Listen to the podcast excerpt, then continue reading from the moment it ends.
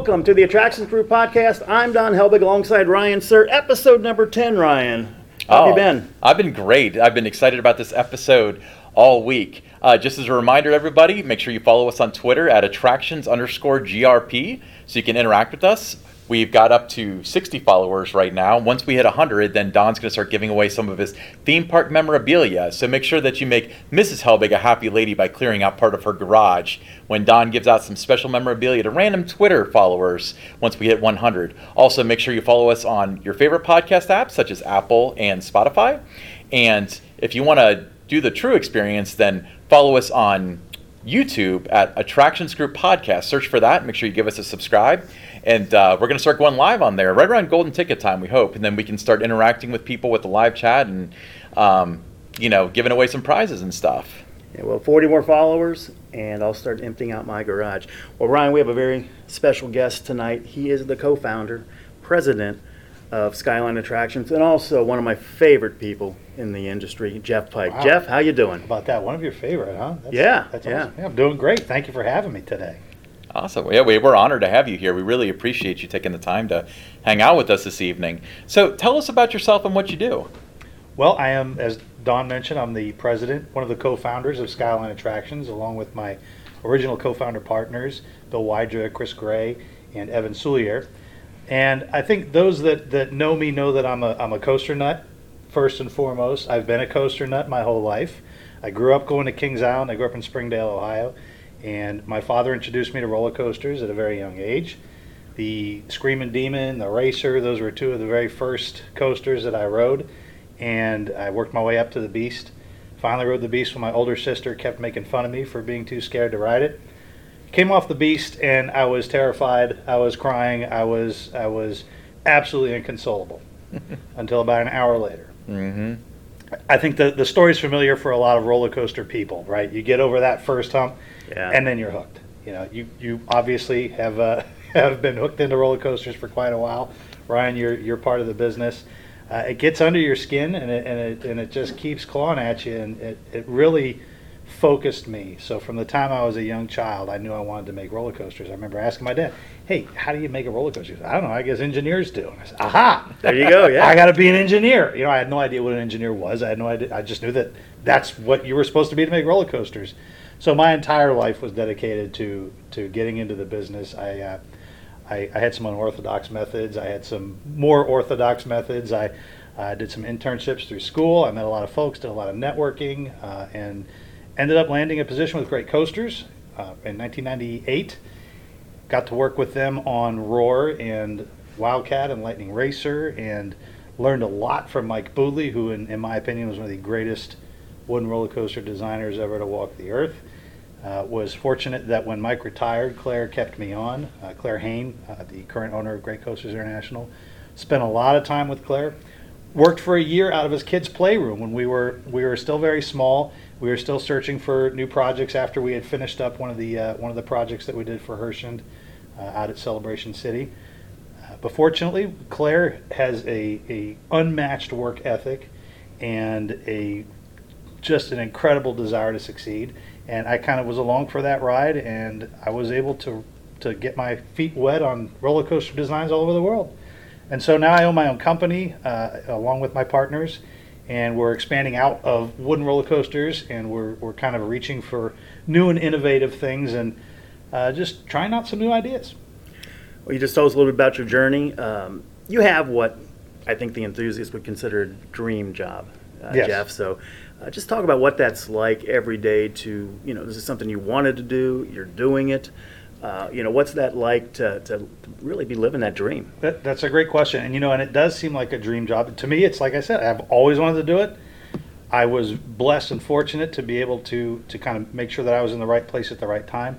It is a job. I mean, I think that that, that kind of gets lost in a lot of places. Yeah. It's it's work. It's a lot of work sometimes. It's a lot more work than most people really realize in the beginning. Uh, a lot of folks, when they're starting out in the industry, myself included, you kind of have this idea that you're going to be, you know, drawing pictures of coasters and coming up with cool ideas, and oh, the, hell, the hell's going to be here, and I'm going to talk to the customer and see what they want, and that stuff happens. That's you know that's an important part of the job. It's also about five percent of the job. there's 95% that is much more mundane, but absolutely necessary on the detail side of things, on the execution side of things.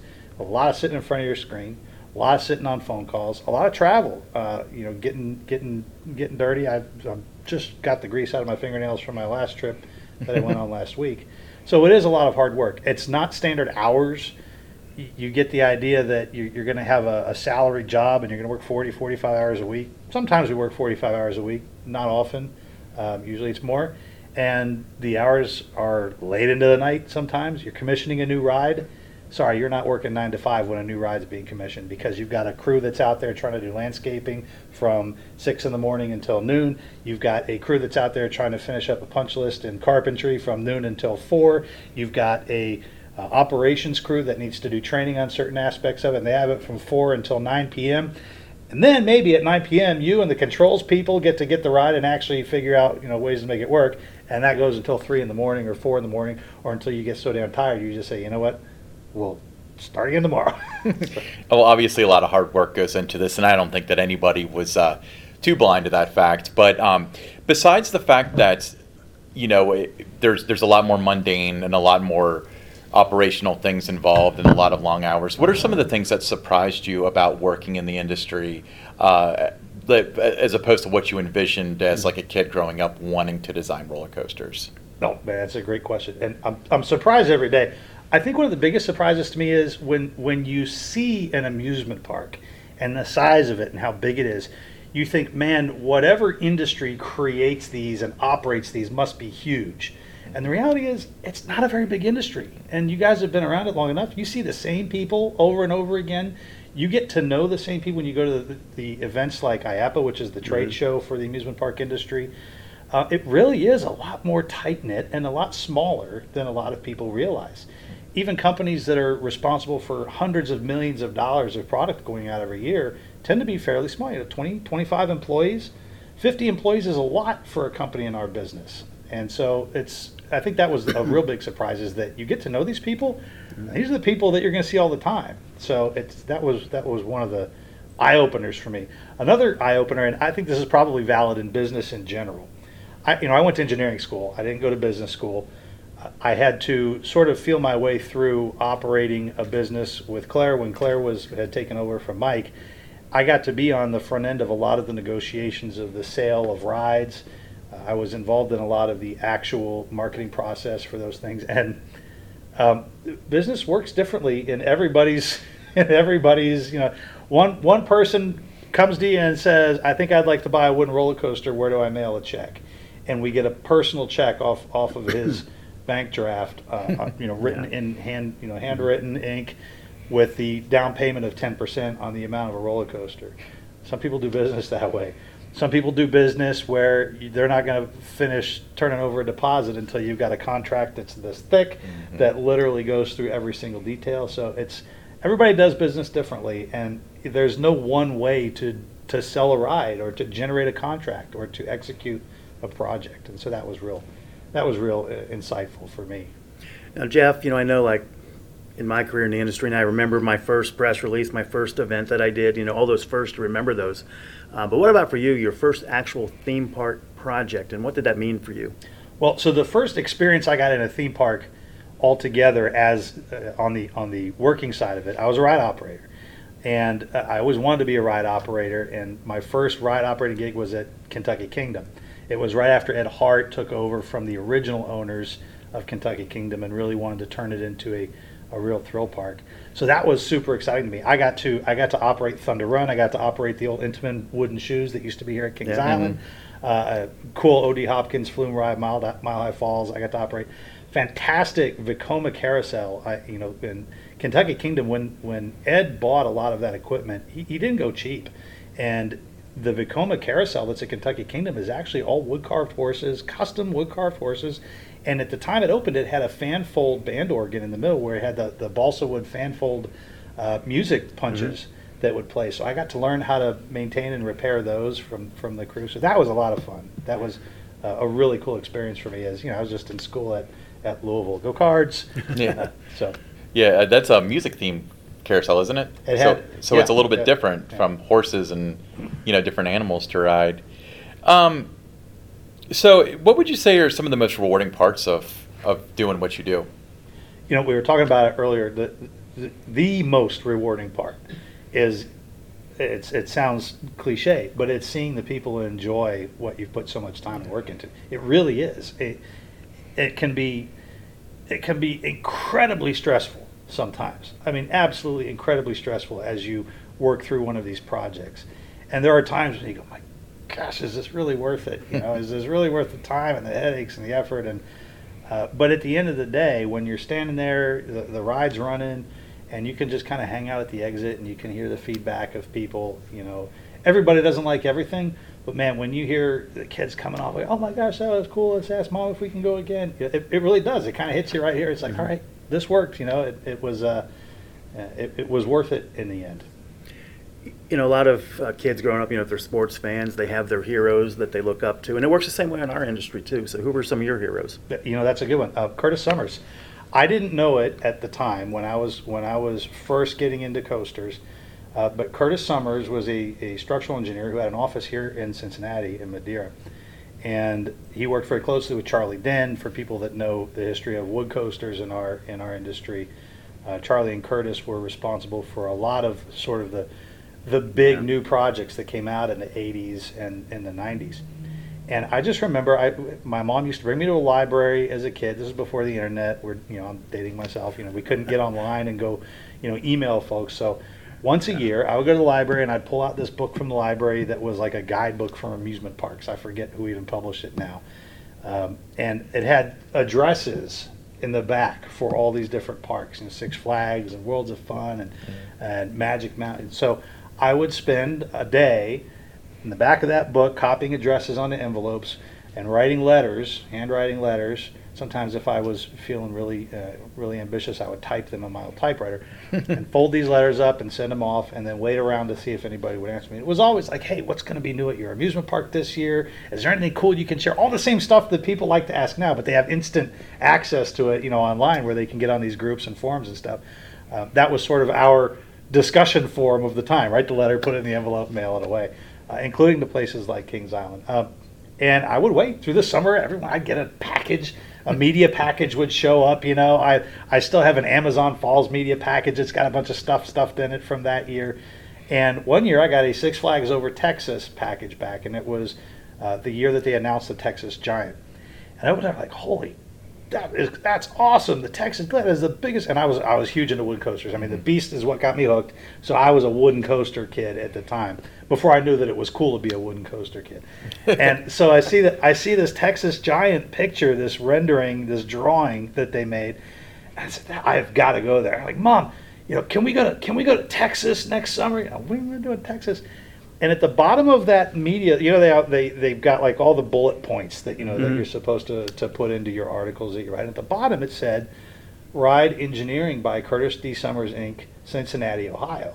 And my jaw about hit the floor. Well, that's where I live. I live in Cincinnati. This is well, this is serendipity. So now I don't know if most of your viewers know this. Back in the day, there was this book that was published, and you could open it, and there'd be phone numbers in it from the, the various people that lived in your community. It was a phone book, and it was just this. Yeah, and I it had those. like all these listings. For, so I thought, well, I'll look this guy up in the phone book, and I did. And I looked at him right there. It's Curtis D. Summers in Madeira. So I pick up the phone and I call, and I call and say, "Hi, my name's Jeff. I'm calling for Curtis Summers because I want to make roller coasters someday, and I just read that he was involved with the Texas Giant." And I will never forget this woman. Her name was Phyllis Pasquini. She was the uh, the receptionist for Curtis for almost his entire career. I got to know her so well as a kid. I would call every four days, you know. And, oh, hi, Jeff. Yes, well, I'm sorry, Mr. Summers isn't in today. One day, she goes, Jeff, yes, Mr. Summers is here, and he would like to speak with you. So I go, I'm like, I'm going to talk to Curtis Summers. He he hops on the phone. Is you know, very mad. "Oh, Well, hi, Jeff. You know, I hear you've been calling Phyllis quite a bit. I'm sorry I haven't been able to. Why don't you come up to the office and talk to me? That was awesome. So I tell my mom, Mom, I'm going to go up to Madeira. You got to give me a ride up there. I think I was like 11 or 12. 11 or 12. Yeah. I said, you got to give me a ride up to Madeira. What's to Madeira? I said, well, there's a guy that designs roller coasters up there that he, he would really like to speak with me. So mom, mom was really excited. She she thought this was so cool. She, we went out and bought a suit. I got a suit. I, I meant to bring it. I almost brought. I have a picture of me and Curtis Summers in our suits with our pudgy bellies and our red ties, standing next to each other. I have it hanging on the wall behind me as I work now. Uh, If Oh. you're ever on a Zoom call with me, you'll see it behind me. Uh, so I got to go and meet with Curtis Summers, and he was the nicest, most gracious person that I have ever met in this business. And he sat with little 12 year old, excited me, and just went down the line. Hey, if you want to make roller coasters, here's what I would recommend you do. You know, stay in school, get a good engineering degree. You don't have to go to MIT. You don't have to go to, you know, to some top name school, but get a good degree talk to people in the business just like you're doing. You're already putting yourself in a position to, to you know, be ahead of the game just by doing what you're doing right now. And he spent the entire day, with me. I mean, six hours, and the guy was super busy, you know, and, and he spent six hours, and introduced me to everybody in his office.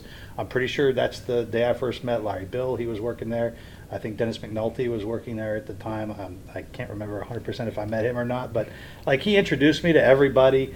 And you know, Curtis and I kept in touch quite a bit uh, afterward. You know, we talked frequently, um, and his wife Mary Louise also got to know me really well. And when Curtis passed, uh, Phyllis and Mary Louise called me and asked me to come up to the office, and they gave me this box full of some of the mementos that Curtis had accumulated over the years, and they they gave me his desk that he was working at his office. And that's the desk to this day that I still use when I work on my designs. I use Curtis Summers' old roller coaster designing desk, and that's what's in my house right now. Wow. You mentioned the Texas Giant. I had a chance to ride that not long after it opened in Yeah, 1990. when it was new. Oh my gosh! When it that was that the a- Texas Giant. Yeah, and that was a phenomenal ride, wasn't it? Yeah, it sure was. Yeah. Right. Yeah, it's funny that you mentioned like Curtis Summers having an office in Madeira and stuff because I remember when I was um, first researching the industry, uh, you know, when I was a little oblivious going into it, um, just re- having such an eye-opening situation with how much of the inter- industry intersects in the Cincinnati area because you got to think you've got, I mean, obviously you're up here, so that's a connection. Um, Gravity Group is, is in the Cincinnati area. International Theme Park Services. Togo used to have an office here. Uh, everybody, Yep. you know. Um, People don't realize that Cincinnati is a big hub, and you know Kings Island is it, it's not an accident. Kings Island and, and all of the effort that went into building that park spawned and, and grew a lot of experience and talent, and a lot of it just kind of put down roots here in Cincinnati and stuck around after Taft um, employed so many talented and creative people. yeah, I mean, speaking of Dinn Dinn Corporation, which you know that can you can trace them back to you almost with GCI if you look at the, the heritage, you know. Um, so you know, wh- you know, you mentioned that you what you, your path as far as how you became an engineer. And obviously, like not everybody can can call you every week or call Curtis Summers or. I don't whatever. mind if you do. By the way, I might not be able to answer, but We're going to put his cell phone number up on the screen. but so you know, one of the things that, that I know that you you you actually have some involvement for uh, mentoring people. Um, what, what's your program called? Uh, So we have we have a program called SkyNext that Mhm. we've done several years. Uh, it, it took a hiatus during COVID, and then we did uh, a virtual SkyNext Mhm. last year. We're still we're still looking at trying to ramp that up again this year. Uh, but yeah, SkyNext was an opportunity because I Curtis gave us so much time, you know, and there's a lot of there's a lot of kids that would have loved to have been in my place Right. at that time.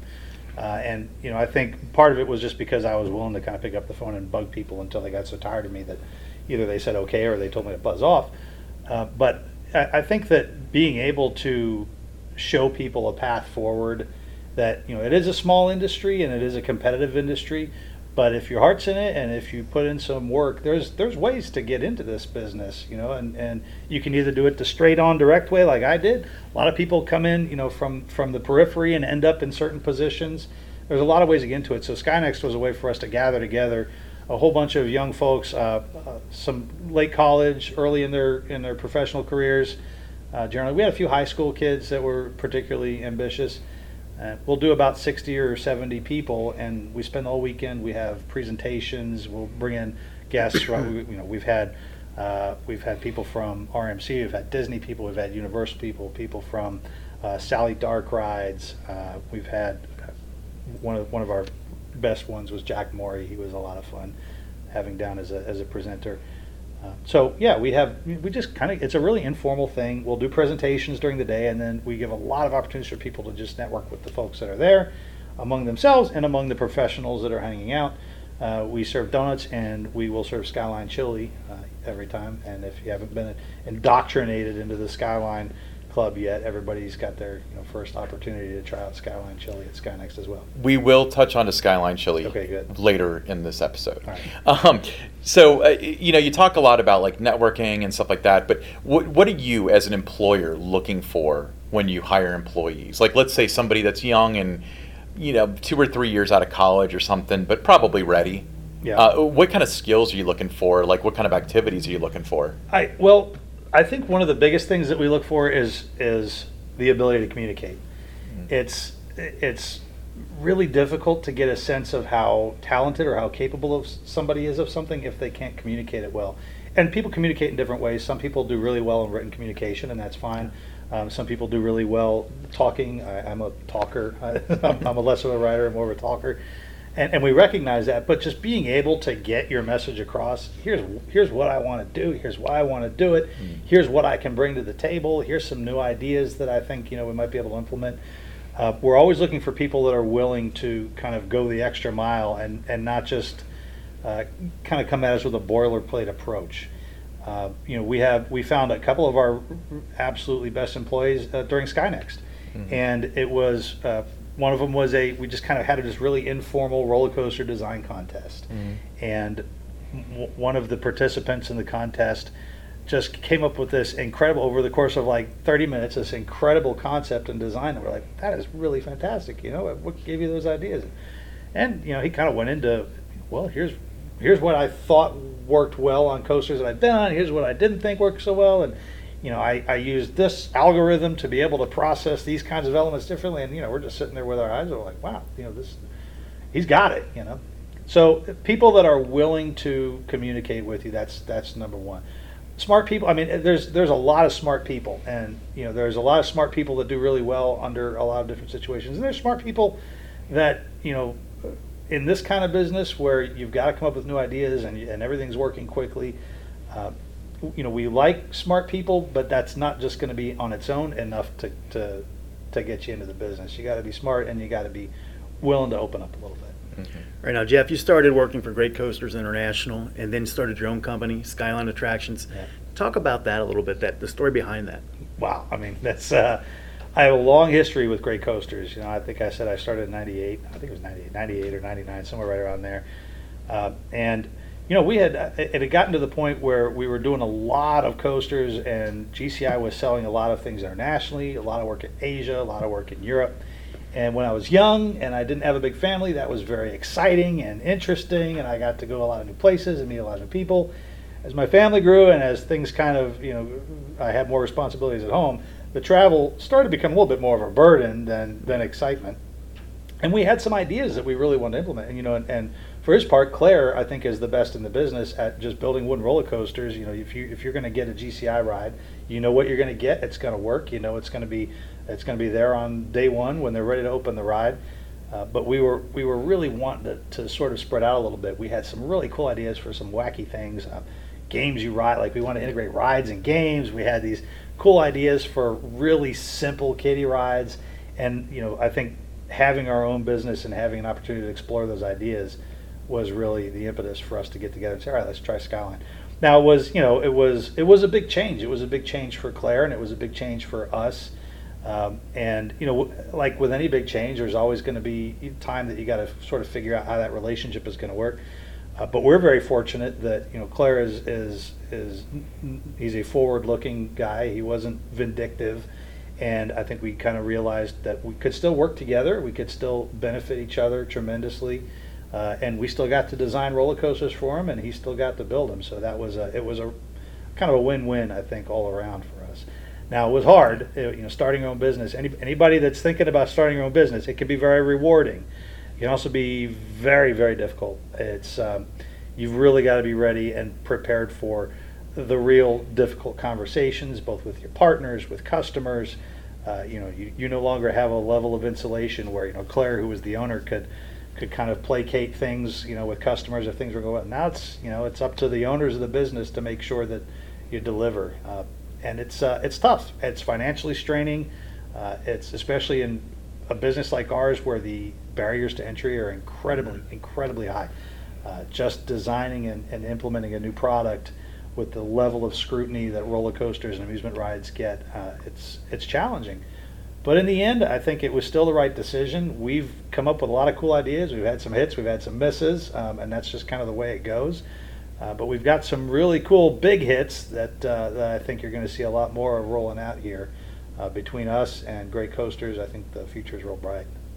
Yeah, I couldn't agree more. Just as an outsider looking in, um, so you made waves in the industry. I remember like it was probably about five years ago at this point when you announced like the Skywarp and the Yeah. the variants of that. Um, so there were two installations uh, of the of the Skywarp model, Skywarp and Orbit. Sure. Um, what was it like working with SeaWorld and Six Flags uh, for those installations, knowing that they were prototypes? Yeah. What, what's that process like? Well, that's that's a really great question, and you know, prototypes, no matter no matter how well it works on the computer, no matter how many times you've run the simulations, prototypes will always have prototype challenges, and I- think that there's there's few industries where prototype challenges can be a bigger make or break than in our industry because there's a limited window of time to operate this attraction. Usually, people have a a very set operating schedule starts in you know April and goes until October or whatever. And if they can't recognize their return during that first period in that first year,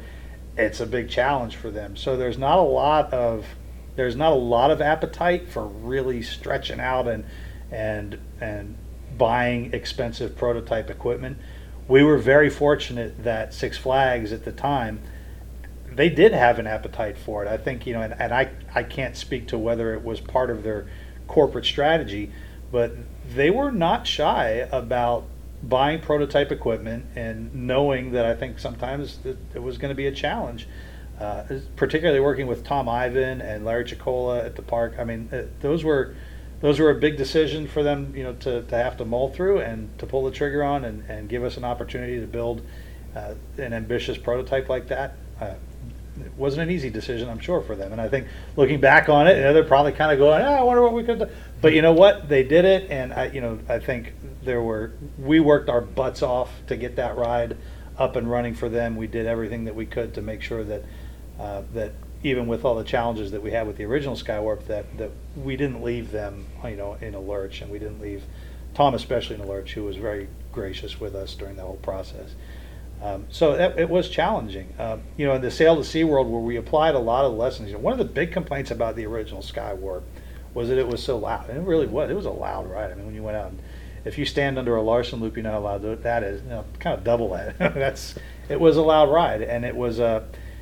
you know, in my mind, originally it was like, well, it's loud. It's not that big. Well, it was a big deal. You know, people that are operating it for eight hours a day and standing under something that makes that kind of noise. So one of the first things that we did was figure out how to dampen out some of that noise, both both with the vehicle design and also with some tricks on you know filling the track and all that kind of stuff. Uh, and you know, SeaWorld was really helpful in working through some of those things with us. They shared some of the research that they had done on some of their other rides with noise mitigation, and we were able to implement some of those things as well. Uh, so you know, it, I think altogether, the the the process of building prototype equipment with both Six Flags and SeaWorld, it had its challenges, but I couldn't be more thankful that they were out there giving us that opportunity. You know, we've still got we've still got a lot of improvements to make, and you know we're continuously making those improvements. And the next ones that you see, and there will be more, but the next ones that you see are going to be uh, better, more reliable, and I think probably a little bit more thrilling than the ones you see right now.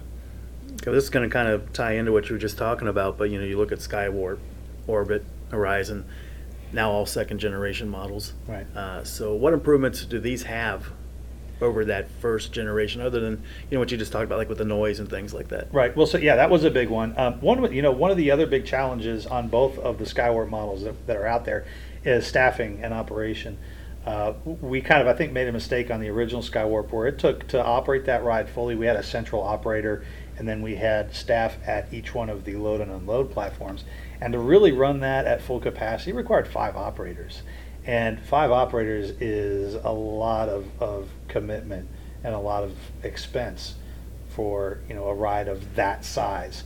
So that was kind of one of the lessons that we that we took away from that. So the the operational characteristics of the ride and the number of operators that it will take, we've reconfigured the system, we've reconfigured the locations of the of the panels. So now on a ride like Skywarp to operate it fully, you would need three operators instead of five to be able to do it efficiently. Um, one of the you know big technical differences the the drive system that we used on the original Skywarp was a vertical drive tire setup. It was you know it was clunky. Um, it, it did its it did its thing, but it did its thing kind of loudly and, and with some with some brr, brr, brr, and you're, you're smacking through that as you go through. So taking another look at that and using uh, some tricks that we have been developing for some of our other rides with a pinch drive system where the wheels pinch onto a specially designed fin um, and that's mounted to a specially designed drive system. Uh, we think that'll overcome a lot of some of the, the uh, the discomfort, maybe a little bit of some of the, the jankiness, for lack of a better word, on uh, on both the original Skywarp and on the Skywarp Horizon. Now, Horizon had a, the horizontal drive tires that kind of push sideways on the train, and again, they serve their purpose. It, it does what it's supposed to do. But we feel like using a pinch drive setup will take a lot of that sort of lateral play out of Horizon and give you a lot more of a smooth push each time you go through. And then the track itself, you know, we've developed some track uh, technologies uh, along with great coasters. We've come up with some really cool ways to make some pretty radical track pretty easily and really precisely. And we're going to be implementing those types of, of, of tricks into our, our own tracks for Skywarp going forward. That's really cool. Um, so you mentioned that you, you, you expect to see more of them and stuff, and, and I'm totally with you. I hope we see them all over the place. Um, but aside from the logistical fixes, the noise, the capacity, you know, things like that that you kind of discussed, um, where do you see the future of that type of model? Like, do you? I'm not saying like, do you have this like, in, you know, in in the chamber or anything, but like, do you think that there's a market for like a 200 foot version? You know, You I know- mean, something like that. Uh, There might be, and we, you know, I think we've uh, we kind of looked at rides that were out there. I think maybe one of the first to really sort of head this direction was the Maurer Skyloop. You know, it was kind of the real compact but vertical ride that had a thrill element to it, uh, and then. You know, Jim Seay came out with the Skyrocket, and ultimately the Skyrocket 2, which has been wildly successful. That's got sort of that linear, compact, you know, and that's a tall ride. You know, that's a hundred and I forget how big that ride is. That's a big ride. It's also a lot more expensive than a Skywarp, but it, but it was. Uh, uh, so I think there's a, a space for that kind of ride that's maybe not quite as big as uh, as a Skyrocket two or something like that, but maybe a little bigger than Skywarp. That can give you a few more a few more thrills, a few more elements in there instead of you know kind of the figure eight back and forth. Uh, I think there's definitely a spot. You know, there, there's only so many people that can afford a, a twenty million dollar roller coaster now, and I think there's a, a, a lot more people that are going to be willing to uh, to take out a bank loan or to you know mortgage their family's vacation spot and say let's take a let's take a, a risk on a big thrill ride and be in the three and a half to five million dollar market instead of the 15 to 20 million dollar market. So I do think there's an opportunity for that um, and I think that I think there, there's also a place for the horizons the the, the lower sky warps you know the things that sit lower to the ground uh, and the orbits the even smaller Pringle shape we, we, we call it the Pringle in, Yeah. in, in the office. So absolutely I think there's there's there's room for all of those in there. Well, what rule of propulsion system is used for these rides? I had to be careful with that word. But, What's that? uh, propulsion. I, I struggle. You know, I can name all these Russian players, and I did hockey, but I can't spell that one. That one. Propul- he's asking what type of propulsion system. Yeah, you mentioned yeah. that the drive tires. It's Can just you go word- into so more we detail? started with that with word, the but go ahead. drive tires, but yeah, we're gonna. I mean, we're, we're looking at the pinch tires for Yeah. for the, the future ones, and you know, we did we did go back. We, we work with Intrasys a lot when we work with Great Coasters. They do a lot of our braking systems. We know them very well. They're very smart, and we worked with them on a LSM type propulsion system that we had for Skywarp originally, and that's still an option, but it really adds. I mean, that's a that's kind of a different that's a different ballpark when you start to implement the the LSM systems. There's a whole separate control aspect that goes along with that. There's the you know there's the cost of the modifications to the train to, to get the, the magnets on them and then the stators themselves. So it's a very reliable system, um, but it also, I think, kind of put us at a spot where we didn't quite want to be from a, from a cost standpoint. Uh, looking back, it's definitely an option. It's still an option, and, and our trains are designed to be able to, to kind of take advantage of that. If, if somebody was really you know, interested in a Skywarp but with an LSM, we would, we would certainly entertain that. Absolutely. So here's a question that's um, that, that's really always been something I've been wanting to ask you. So you own Skyline Attractions. You're you're the partner and founder. you're linked to GCI. Now you mentioned your like work history with them and stuff. Yeah.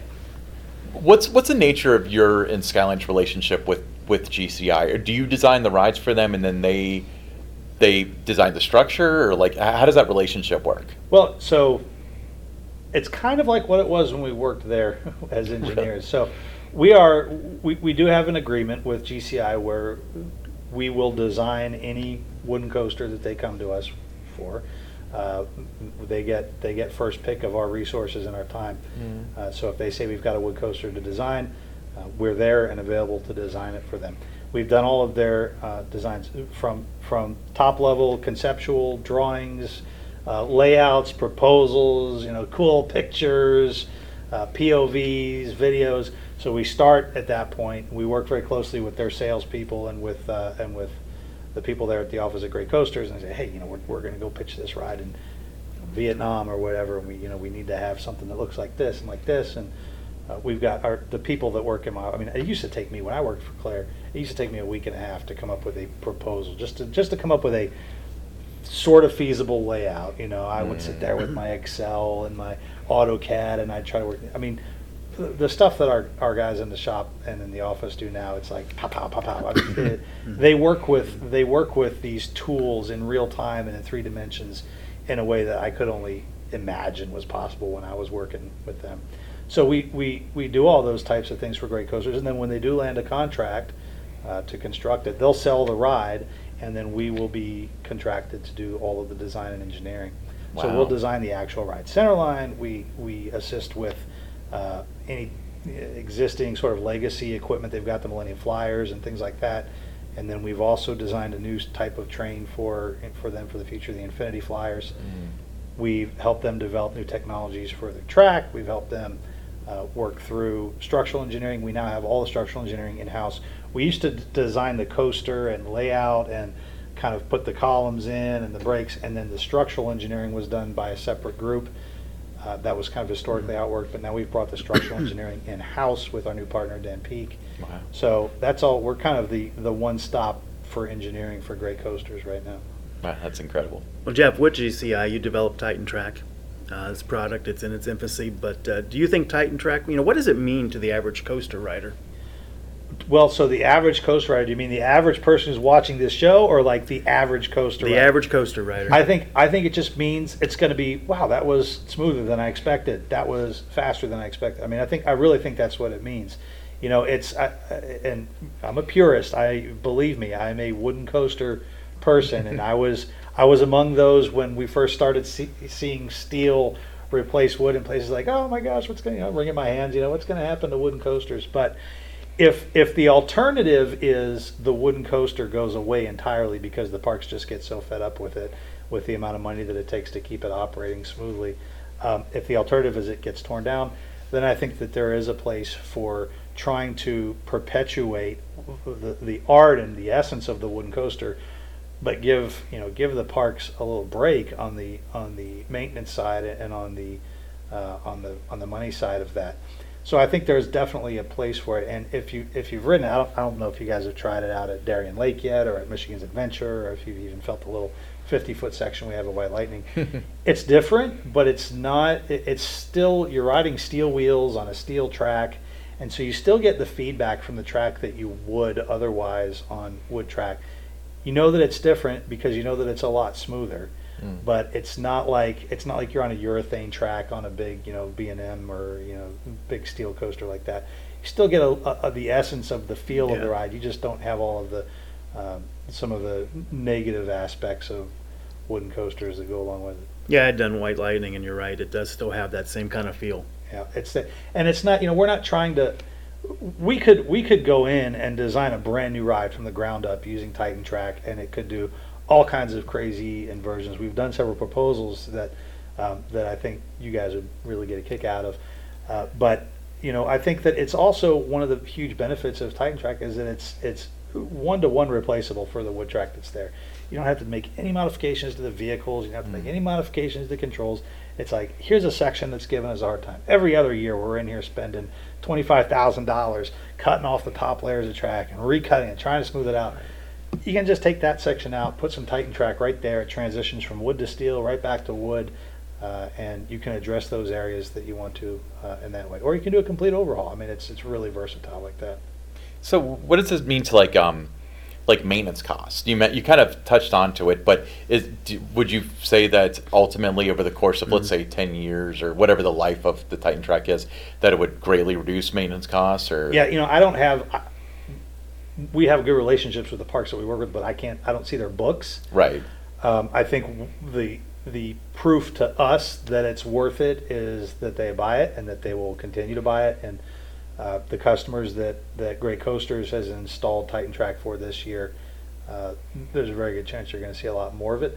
So I think that it it, it was it was obvious when looking at the results that we had from a dynamic standpoint on accelerometer testing. It was obvious that there is a benefit there.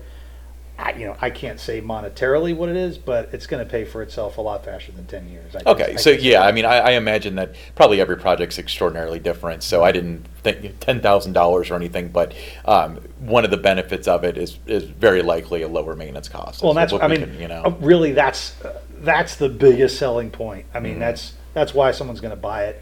They're not going to. I mean, I think that you can you can make the case that it helps to sort of maintain that wood coaster aesthetic, and those are all Mhm. important. They're kind of also rands in the decision making process. I think in most business decision processes, it's what's the ROI on this project right. am I going to get a return on this if I do it? Is it worth doing it? And th- there is an ROI on it. You know, you can uh, if if you ever have any guests from Six Flags on, maybe you can ask them what the real numbers are. I'd be interested to hear that as well. But uh, Well, they'll totally spill that on our podcast. Maybe so. We'll see. Well, let's talk about the future of Titan Track. Now, let's look, you know, maybe 10, 15 years down the road. Do you think ground floor up Titan Track, or you know, you're going to have your, you're going to have your wood coasters? I mean, what's the yeah, I think that you know there's there's space for both of them. There's and you know wood coasters are still a novel thing in many markets. Overseas, wood coasters are still what wood coasters were in the 1940s and 30s here. You know, it's a it's an interesting, new, different experience. So there's still a lot of room for the construction of, of ground up wood coasters, full wood track, and we're still very involved in a lot of that stuff. But absolutely, I think Titan Track has opened up a lot of possibilities for people to have things that uh, that ride differently, that feel differently, that are capable of doing uh, more interesting things, and that we can really dial in the accuracy of the track.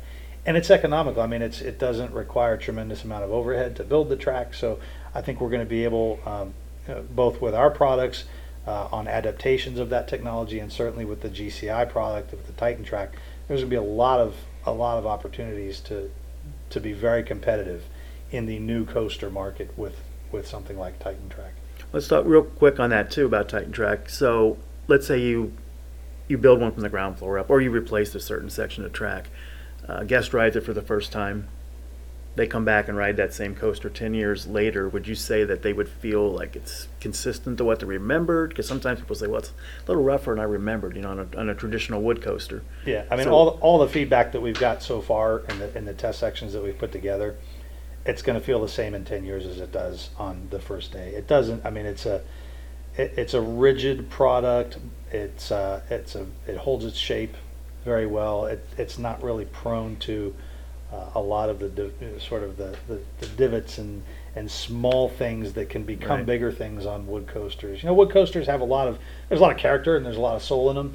Um, but then, you know, there's, there's a point where there's kind of a lot, too much character, you know, and, and you gotta kind of look at what's, what's preventing this from being a really enjoyable experience versus just a cool, I did that kind of experience.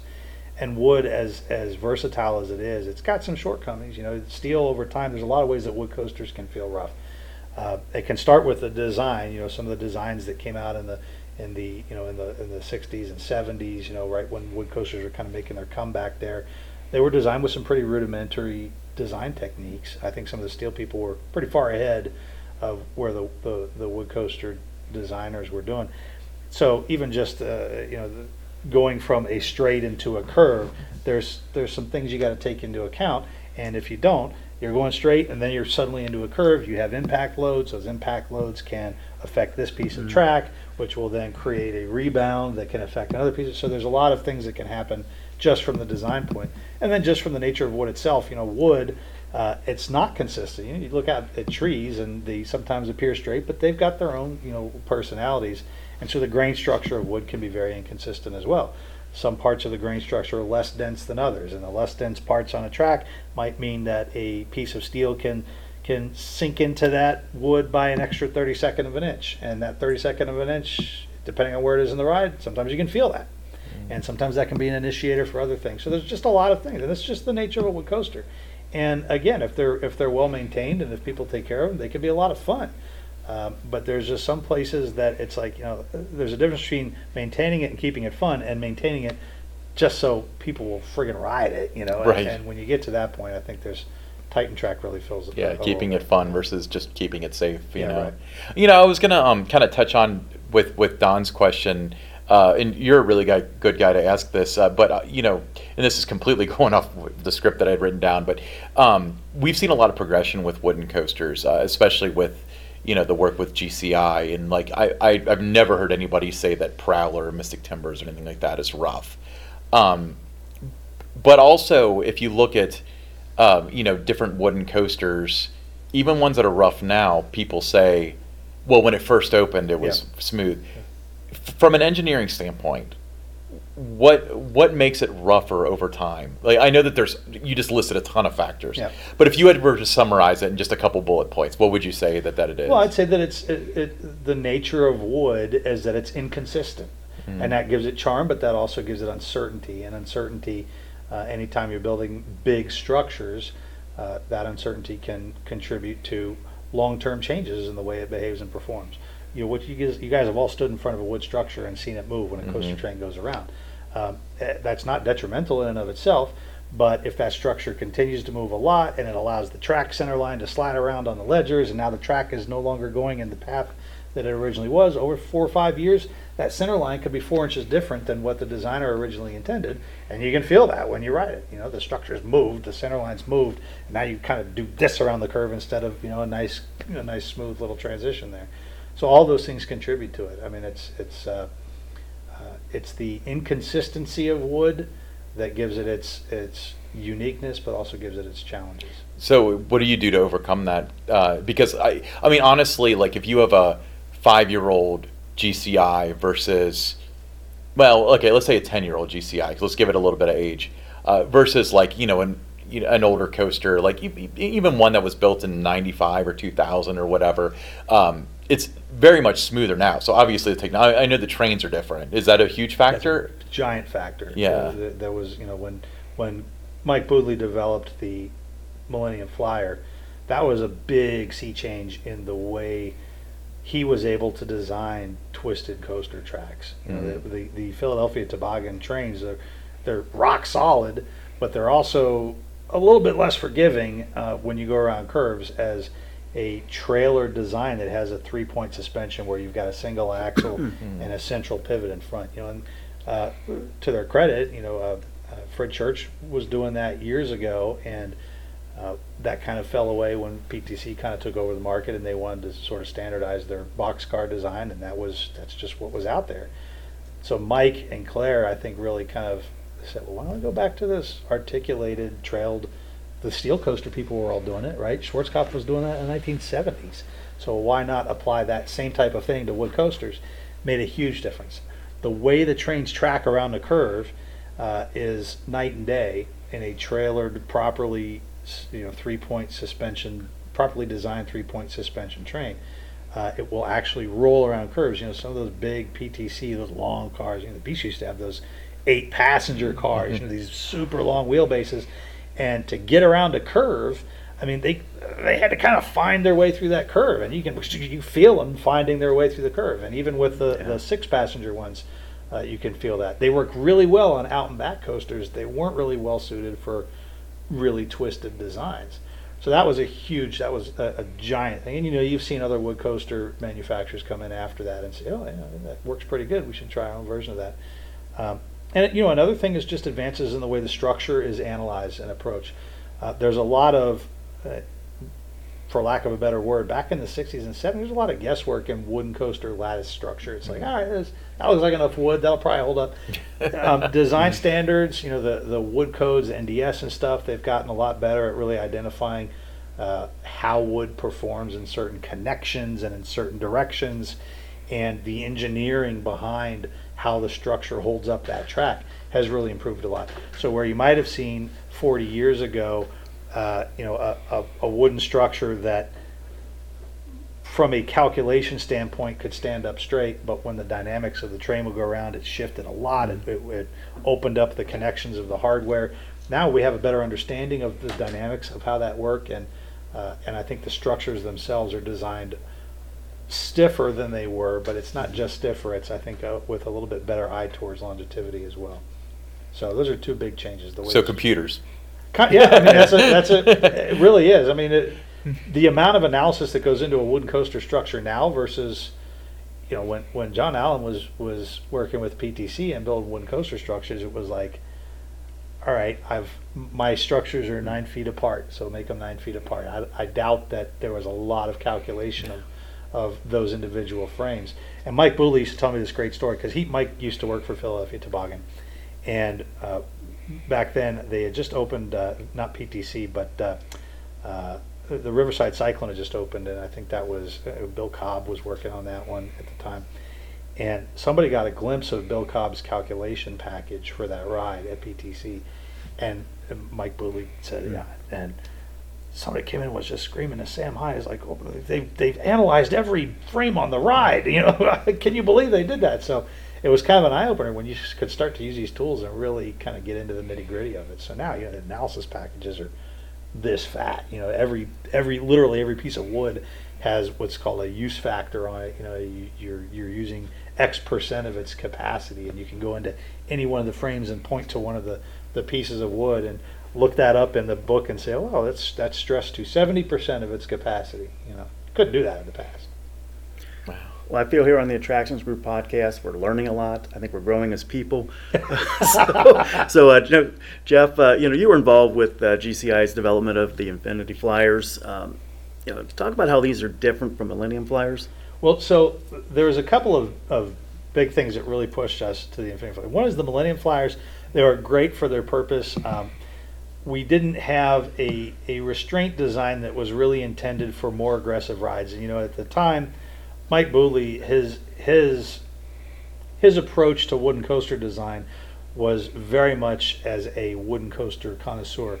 Uh, the the graceful hills, the elevation changes, the, and other people kind of came in during that period uh, and and really started to push wooden coasters further and uh, both in how aggressive they were and what kinds of tricks they could do and what kinds of you know so I think that Clair really wanted to have something that could negotiate a more aggressive track. And the Millennium Flyers as, as good as they were they were designed back in the in the late 90s uh, when Mike designed those he didn't really have those kinds of tracks and those kinds of uh, of accelerations in mind when he designed the Millennium Flyers. So we looked a lot at should we upgrade the Millennium Flyer? Should we try to come up with a restraint? Should we uh, should we look at the you know the suspension and the and the chassis design and beef it up or whatever? And ultimately it turned out that it just kind of made more sense. If we were going to have a product that was more aggressive than what we would typically do it made sense to develop a new train to go along with that. And so that's kind of what the infinity flyers were all about. They they can be uh, they're a lot more modular than the millennium flyers so they can be used on rides that aren't as aggressive. They can be used depending on how the restraint is configured uh, for much smaller, you know, much smaller riders, um, and they can also be used on what we call Category Five, acceleration Category Five or Class Five type restraints that have a lot of, you know, uplift or combined uplift and lateral loads and things like that. Yeah, it's, uh, uh, I was talking to some of your engineers at IAAPA a few years ago, and they said that like uh, some of the turning ratios a little bit smaller. Yeah, we can get Yeah. to a tighter turn. The, the, the bogies are castered, which you guys have probably seen on a lot of steel coasters out Mhm. there. Um, uh, the, they can negotiate tighter turns when we need to, and that's kind of a, an advantage sometimes if you kind of get into a, a, a tight spot on one coaster. Be like, Man, it'd be nice to Millennium Flyers. You get to about 18 foot radius, and that was you were kind of struggling to get around that curve. Um, with these guys, you can you can get a lot tighter than 18 feet. I don't remember what the exact number is, but I think we're down at like the 10 or 11 feet or something like that. hairpin turns, right? Yes, exactly. Uh, so for a lot of your products, I, you know, I was looking through your website, and uh, you make a lot of mentions on weld-free or minimal weld designs. Yeah. So, what's the significance of that? Does that impact maintenance cost, or does that ride experience, or like what are the benefits of a the, the minimal welds? Well, it's not. I, I would say it's it's it's definitely a maintenance thing. It's not. Um, you know, you can have a ride experience with a welded chassis on a coaster that's just as good as one that's not. Uh, a lot of things. A lot of times people don't realize when you weld something. Uh, one of my old professors said, when you weld something, you're basically installing a crack. Yeah. And that's, I mean, you, you do, you weld it and, and the design standards, the welding standards and, and some of the codes that are out there, they assume that when you weld something that there is a crack when you Mhm. weld it. And the question is just how long can you operate this piece of equipment before that crack is big enough to have to shut it down and fix that crack. So when you actually look in, in some of the standards, there's pages and pages of different configurations of welds that show you here's the weld and here's where the crack will be, you know, and so you have to design around that. What it does is it limits how hard you can push that material. When you have a welded material, you have what's called a heat affected zone that essentially weakens the areas directly around the weld. You have stress concentrations at the toes of the weld that will uh, that will increase the amount of stress at that one location, so the cracks will form and propagate.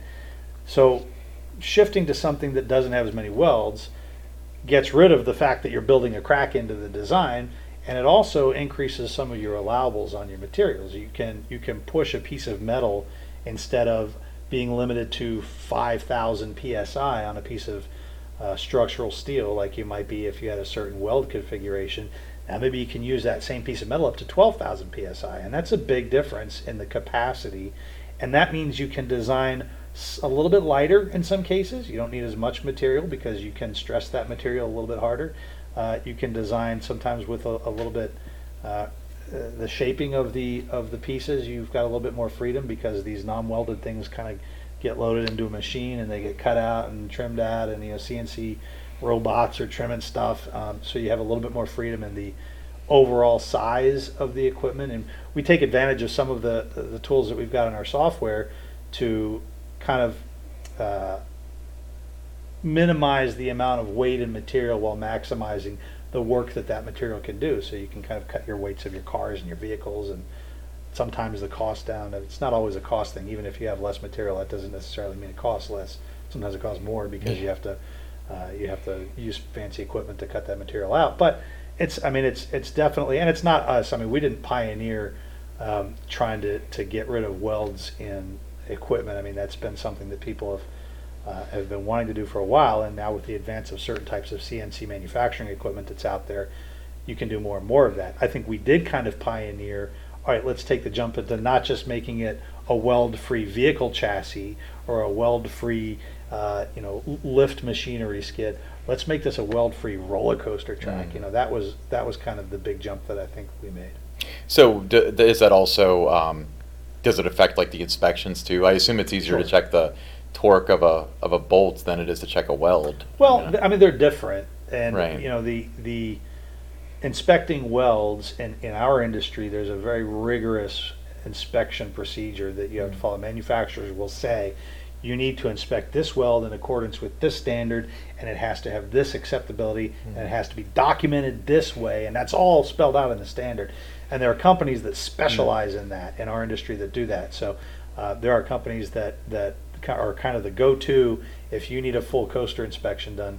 These people have the appropriately trained and certified inspectors. Mhm. They have experience with the appropriate documentation. They understand the standards. They know what they're looking for. Um, and it's you know it, it's what's called non-destructive testing. There's there's there's some work involved in that. You know, if you're if you're checking welds, there's a few different ways you can do it. One of the most widely used ways is uh, sprinkling magnetic dust on it and wrapping a big magnet around it. And if there's cracks or discontinuities, what happens is your magnetic field has a discontinuity, and all of the iron filings or whatever magnet material you're using will sort of create this interesting shape around that. And you go, oh, look, there's probably a crack there. We should look closer at that. Um, so there's there's a little bit of an art to that too. On the weld-free side of things, um, you still have to do inspections on like machined components and stuff, especially in areas where there's uh, radiuses or grooves. There's different types of tests for those. Usually, it involves some kind of a dye that you would wipe on the surface, or you would do a radiographic test and look inside and see if there's any discontinuities inside the material.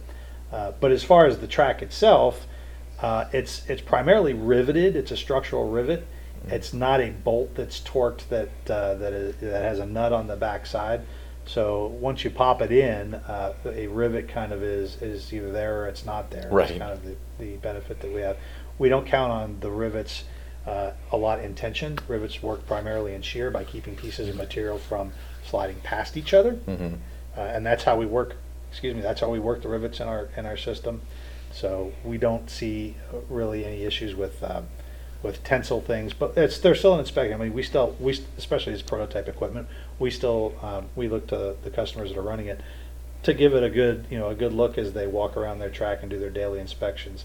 In the long term, the goal is for this particular track to kind of back off from being a daily inspection item, move that back to maybe weekly, and then depending on how well it performs over the course of the next couple of years, we might be able to design, you know, eh, have ground up tracks that don't even have, uh, but it- maybe an annual inspection. Wow. Well, Jeff, let's use uh, Prowler Worlds of Fun as an example here. But uh, from start to finish, how long does it take to get a roller coaster open? And what I mean by that is you've you've talked to the park, you got the contract signed, um, and now the ride's ready to open. Yeah, it's usually about a year.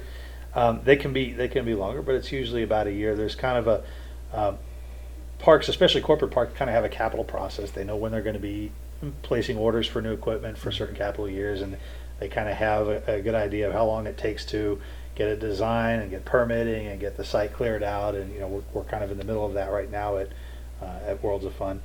Uh, so it's it's a, typically about a year. It can be faster than that if if uh, if parks are ambitious and if manufacturers are ambitious, it can be faster. Uh, there are also projects that I've been involved with um, uh, in China, for example, that have been ongoing for three years. You know, and there's progress made, and then there are certain things that happen. Uh, in China, COVID obviously shut Mhm. a lot of things down and had things all weirded out for a while. Um, but some of those projects are still going, but you know, we designed and, and completed our our portion of that project a year and a half ago, and you know, those are still kind of in progress. So, but it's about a year. I mean, a, a big coaster like Prowler, that's about a year process. Yeah. Um, so, you know, when you ride, you, you you hang out at parks a lot. You you mentioned that I to do. us off camera. I do. So when you ride roller coasters or, or other rides, because you're involved in several different facets as far as rides are concerned, do you look at them and be like, I would have done this differently, or do you draw inspiration from rides that you ride? Like, what's that experience That's- like for somebody that designs roller coasters? You know, that's funny because uh, my wife was asking me something similar the other day. She was like, you know, when when you're when you're riding one of the roller coasters that you rode, are you like picking it apart? You know what? And the answer to that is honestly, when I'm at a park and I'm there with my family, I just enjoy it. yeah. You know, I really do. I try to I, I try to separate I try to separate the sort of professional aspect of design roller coasters. I try to enjoy it. You know, I try to be there with my kids. I got four kids. They all love roller coasters. You know, it's so much fun to see that. Um, so every once in a while, I'll be like, "Ah, I probably would have done done it this way. But then I, I'll kind of feel myself getting into that, and you know, I, I just want to go enjoy. You know, I want to I want to I want to take part in the amusement park aspect of it when when I'm just out and having fun because there's a there's enough time that I spend stressing about things you know, on amusement park rides when I'm at work. Yeah, I guess you want to keep the magic, don't you? Uh, so, you know, I mentioned um, a little while ago, like, I, I remember when, you know, you announced Skywarp Orbit and so on, and th- that was like, that turned heads at IAAPA. Most recently, I remember you guys dropped the Pesgetti Bowl projects. Tell us about that. So that was a, an outgrowth of the track development that we had been doing, you know, and, and when Clair came to us and said, can, can we come up with a track technology that I can use to, to do some more aggressive things? We were kind of in the middle of trying to figure out our own track and we had been told by some of the folks in, in our business, you know, there's really kind of a dearth of good, inexpensive kids roller coasters out there, and you know, they, we think there's a market for that. You know, you got to kind of listen to whatever people are telling you, you know, and, and take some of it with a grain of salt. And then if you hear that message enough, you think "Ah, just, there may be something there. So we thought the Pesgetti coaster was a great opportunity for us to implement this new type of track without going so far and so big that you know people would be like, I don't know, I don't want to be the, Yeah. I don't want to be the guinea pig for Right. that one too, you know. so it's a little bit, I think it's a little bit less of a risk in the in the onset uh, for anybody that would get one, and it gives us an opportunity to kind of build up that technology from smaller rides and keep growing them. And eventually, we- we're going to be using it on big coasters like the Skywarps and stuff even bigger than that. So that's what you know. And and uh, to be honest, like I just I think kitty coasters are so cool. Like it just if you saw the racing version of the Pesgetti that we did, did, we had so much fun putting that together. I mean, that was just and I my kids love coasters and I rode every every coaster I could with them when they were kids. I've got the picture. Everybody's got the picture of their kid on Oh, the yeah. little Charlie Brown coaster at Kings Island. Me and Andy when Andy was like a year and a half old on his first trip on that. So there's just uh, it kind of hits me in the feels on that too. Well, Jeff, working with FECs, it's uh, different than working with parks in a lot of regards. Um, talk about that. You know what the differences are there, and you know maintenance being a big concern, just things like that. Yeah, it is. Uh, and you know, there's parks like Kings Island have a lot of on-staff knowledge to deal with just about anything that can happen with a ride. Um, from control systems, you know, which are always a, a, a big consideration when you're making a purchase, to uh, large mechanical equipment maintenance, to just the ability to operate things effectively. FECs don't have the budgets and the pools to draw from for those those types of things. So when we developed our first couple of rides, like Crazy Couch was was a kids ride intended for FECs, and the big advantage with Crazy Couch was it doesn't have a control system in the sense of a, uh traditional PLC. It's operated purely by a, single push button on a panel uh, with what we call drive. There's a, there's a variable frequency drive that runs. Uh, it's just one drive that runs both of these cranks that run this motor around, and there's no there's no you know control logic that you have to have a uh, a master's degree in and computer engineering to understand. So you can run this ride without having to worry about either having somebody on staff if the PLC gives you trouble or having to call Allen-Bradley or Siemens who, you know, you can get on the phone with them and then maybe they can get out there that day, maybe not, you know. So that's a that was a big that was a big push for us. That's carried over into the Pesgetti rides, by the way. The Pesgetti rides also do not have a traditional PLC in those. They're they're also drive logic uh, and much simpler than a standard PLC setup would be. That's incredible. Um, so roller coasters generally have like teardown regiments. Yeah. What's it like for Pesgetti coaster? It'll it'll be similar, uh, but it's a smaller ride, so it's not going to be quite as as uh, as onerous as it would be for a very large coaster. But you'll have to uh, at a certain interval. The the intervals are sometimes defined by time, but the problem is parks have different operating seasons. Some parks are open all year. Some parks operate four months out of the year. So really, we've kind of started shifting towards the number of ride cycles. There'll be a ride cycle counter, and when you get to 25 or 40,000 cycles, you have to do these inspections. And at certain high cycles, there will be times when you'll have to pull the cars off the track and take the, the you know the the the seats off and take the body off and take a good close look at the chassis and do some inspections on the chassis and uh, probably replace the bearings and things like that. But they're not they're not you know really big heavy cars. It doesn't take a lot of infrastructure. Uh, it's something that a regular forklift can lift, lift up off the ride. You don't have to have special pallets designed. Some of these big rides, I mean, to get a to get a B and M train off the track, I mean that's a that's a that's a job. I mean, it's something yeah, they have their own custom cars work, and stuff. know? I think. Yeah. So it, it's it's still something that you have to pay attention to, you know. And as Mm-hmm. a manufacturer, we have to tell operators, look, you have to do these things. You have to do these inspections at these intervals. Uh, but the inspections on something like Pesgetti are not nearly as onerous and are absolutely something that an FEC with one good mechanic should be able to handle.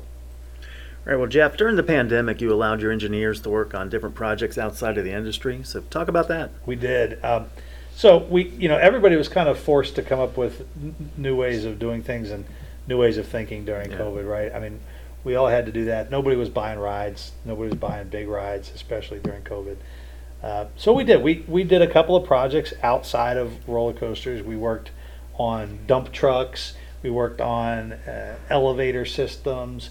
We did some work for. We did a lot of still in the industry, but not coaster related stuff.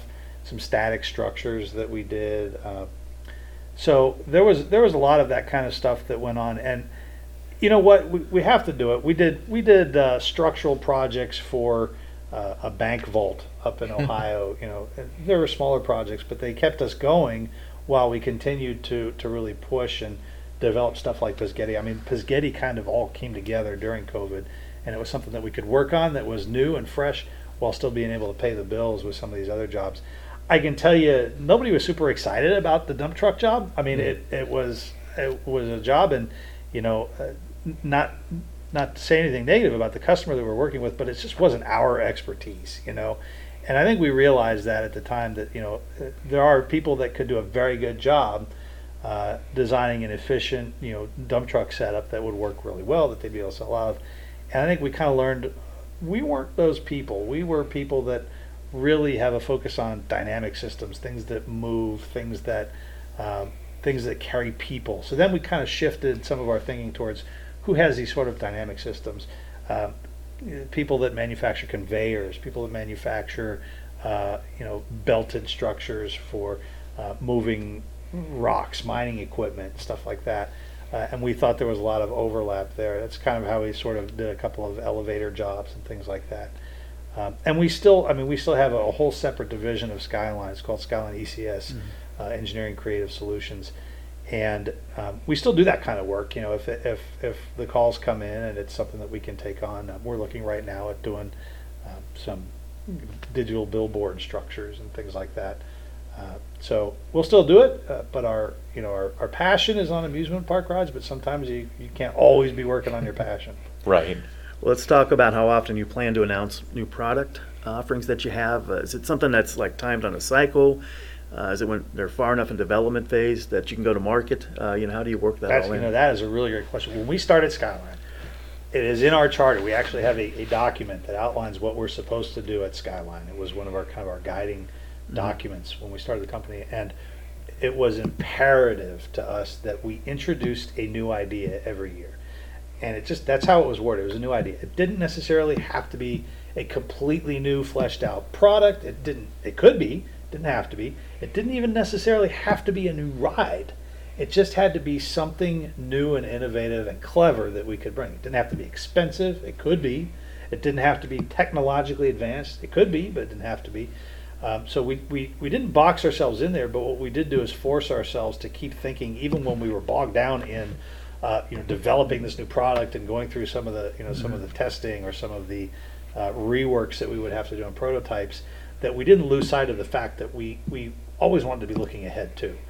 Uh, that's it's a challenging thing. It really is. You know, you get to a, a point where uh, you know, this year IAAPA is coming up, and a lot of our discussion right now is what is our IAAPA strategy? What is our message that we want to deliver? And up to this point, eight years in, we had always brought a new idea at IAAPA. We've actually won we've won brass ring awards for best new products a couple of times. Uh, and you know, this year I don't think it'll be different, but we're kind of rethinking what it means to bring a new idea. Originally, it was we brought rides. You know, we brought a new Crazy Couch. We brought a strike you up. We brought a spin you in. You know, and and uh, and then I think we realized, well, we don't necessarily have to bring a whole ride. Maybe we can bring a workable ride concept, and that's where we work with kind of the Skywarps and stuff. And now we're kind of at the point where you know it doesn't maybe necessarily even have to be all the way fleshed out, but if we know that there is uh, a spark of something here, maybe that can be our new idea. Uh, maybe we can focus on now that we've developed a few products, we can focus on really dialing those in and, and making those function really well, and that's our big push and at the same time have some new idea that oh by the way why don't you take a look at this you know Okay. Yeah, that's that's very interesting. I mean, so when you say like bringing something new, uh, just something that comes to mind, and tell me if this is a good example or not. But so you, you mentioned that uh, Pesgetti Bowl, uh, that ride did not have a typical PLC. right So if you were able to develop like a way to do that with like the Skywarp, would that be an example of something that you would bring? that that's a good question i don't know you know and, and i think that's that would be up for debate in the whole company you know we, we have our, we have uh, three times a week we have full company meetings where we talk about these kinds of things um, you know maybe uh, and does it count as something new I- i think that sounds like something new it's a new application of uh, of a type of technology onto some existing ride. Can we count that? As, I mean, there's not like a rule, right? Right. there's not a law we have to follow here, but but we also want to be true to what our intent was. You know, we don't want to kind of well, it's green this year and it was yellow last year, so it's new. I mean, uh, that's kind of cheating. Well, right? I think that you know if you change the PLC system, it would be um, something different to bring to market. That's something that know? you could talk about. That's Yeah. a, that's a, a, a key decision point for some people that we could absolutely have a discussion about. So yeah, I think uh, the short answer is maybe that would be something that we would market as as new. Um, is it is it exciting enough to garner attention? Those kinds of things come into play too. You know, is it something that uh, you know we got a lot of press at IAAPA when we came out with some of our new rides. Um, uh, didn't sell a whole bunch of them right off the bat. You know, you Right. think if you go to IAAPA with a new ride, people are going to buy a bunch of them. Eh, it doesn't quite work like that. No. I, I think you know the folks that are really well established in the industry, the Zamperlas of the world, and they bring rides. They can sell rides right off the IAAPA floor um, because people know them, they trust them, they've been around for a long time. We're still a new company, and just just because we bring a new ride to IAAPA doesn't necessarily mean we're going to sell a bunch of those. Um, so we got to be careful about that too. So yeah, it's it's got to garner attention. It's got to be true to our purpose. You know, it's it's a tough thing. It really is. Yeah, I mean, I, I, I, think that there's like a child in all of us, and like I was, in, I, I've been to IAAPA several times for you know business ventures, but as far as like you know, you bring a ride there, you there's a child in you that thinks that you're going to be shaking hands selling a, you know, 1.5 to 2 million dollar ride, Yeah, you know, right, but right. that's not realistic. But but I, I think that is in this industry, there's a lot of a process. It's you know, I saw this two years ago. Oh, you're still doing this? Oh, cool. Well, maybe I am interested then. You know, I, I could absolutely see that. Well, Jeff, that's um that's all the questions that Don and I developed. But uh, normally at this point in the podcast, we do what we call pick six, which is when we find six things in the industry, uh, which is news articles, uh, patents, or anything like that. But we're going to do something a little different today. Okay. So instead of doing pick six, what we did was we reached out to our um, social media followers from you know across the different inter interwebs. And we asked them if they have any questions for you. And people came up with some pretty impressive ones. So, Don, why don't you take the first one? And this is why we want you to follow us because we really want all these episodes to be more uh, interactive and answering your questions as well. But uh, the first one comes from Coaster Hour on Twitter, and uh, he says with uh, Zambezi Zinger, if I'm correct, most of the coaster is wooden with the exception of the spiral lift and the turnaround behind the spiral lift, which are Titan track. Was there a reason you decided to go with a mostly wooden coaster with some Titan track or a pure Titan track? That, you know, that's an interesting question. Um, originally, the ride was all wood, and that was a decision that Worlds of Fun uh, had made, uh, you know, earlier on in the in the process. Originally, it was an all wood track, and the the Titan track portion of it came in as we were moving through the engineering part of it, and we really realized that, especially for the spiral lift, it would be a lot easier to control some of the dimensions and some of the the features of the lift if we had uh, if we had the steel track in place there. Uh, and then the the piece that goes around the outside of the lift that was that kind of grew out of the fact that we wanted to have this aesthetic of the spiral lift that was similar to what the original Zinger looked like. It's a different structure, but it sort of evokes the same sort of aesthetic. But that r- left us with some pretty wide spaces around the outside and some pretty large spans that the track had to go. And we would have had to come up with some other intermediate structures underneath that may have taken away from some of that aesthetic. And we realized that the Titan track is capable of spanning longer distances. So it just Yeah. made sense to use that track around there to, to maintain that spiral lift aesthetic. Uh, and that was something that we went to Great Coasters with about halfway through the design process and said, hey, can can we uh, can we put some Titan track in here and in here? And uh, they went to Worlds of Fun and like, yeah, okay, let's let's try that out. I cannot wait to ride that. Yeah, I'm going to go Oh, on gonna be record so and fun. say that I absolutely did not think that aesthetics was the reason for Titan Track on that. It- it- well, I- it was really part of it was yeah. Well, yeah. I- Okay. So, all right. This next question comes from Stillwell on Twitter. Uh, uh, did you ever ink a deal with uh, your local Skyline Chili location? Um, so You know- you did tag Skyline Chili when you announced it, we right? did tag Skyline Chili, uh, and Skyline Chili, if you're watching, uh, we would still be very interested in that deal that we discussed. Uh, yeah, I think maybe you know the Skyline themed coaster is still in our wheelhouse somewhere. Uh, people don't know that our company is actually named after Skyline Chili. We were all sitting around. You know, of, of all of the things that you can that you can have disagreements about in a partnership. Um, what the heck to name the company? I think probably brought out the most uh, the most animated discussions that we had, and it took forever. I mean, we had we had ideas going for days, and we are sitting at a, at a Skyline Chili here in Covington, and finally, uh, my partner, who's not even from Cincinnati, is looking at the cup on the table. He goes, "Why not just Skyline?" And you know, as I'm, I'm wolfing down my fourth Coney, I'm like, I could get behind that. so, so that's how Skyline Attractions was born, and uh, we play with that whole chili theme quite a bit. And internally, um, a lot of our internal project names are chili related, uh, and even externally, Cracker Bomb and Yeah. yep. All right, next question comes from, he's called Coaster Team at KICentral.com. Uh, he says, could we see Skyline and GCI look into similar long-lasting track styles like gravity groups, engineered pre-cut track uh, besides the Titan track, or is it something you'd incorporate by default into your normal wooden coaster?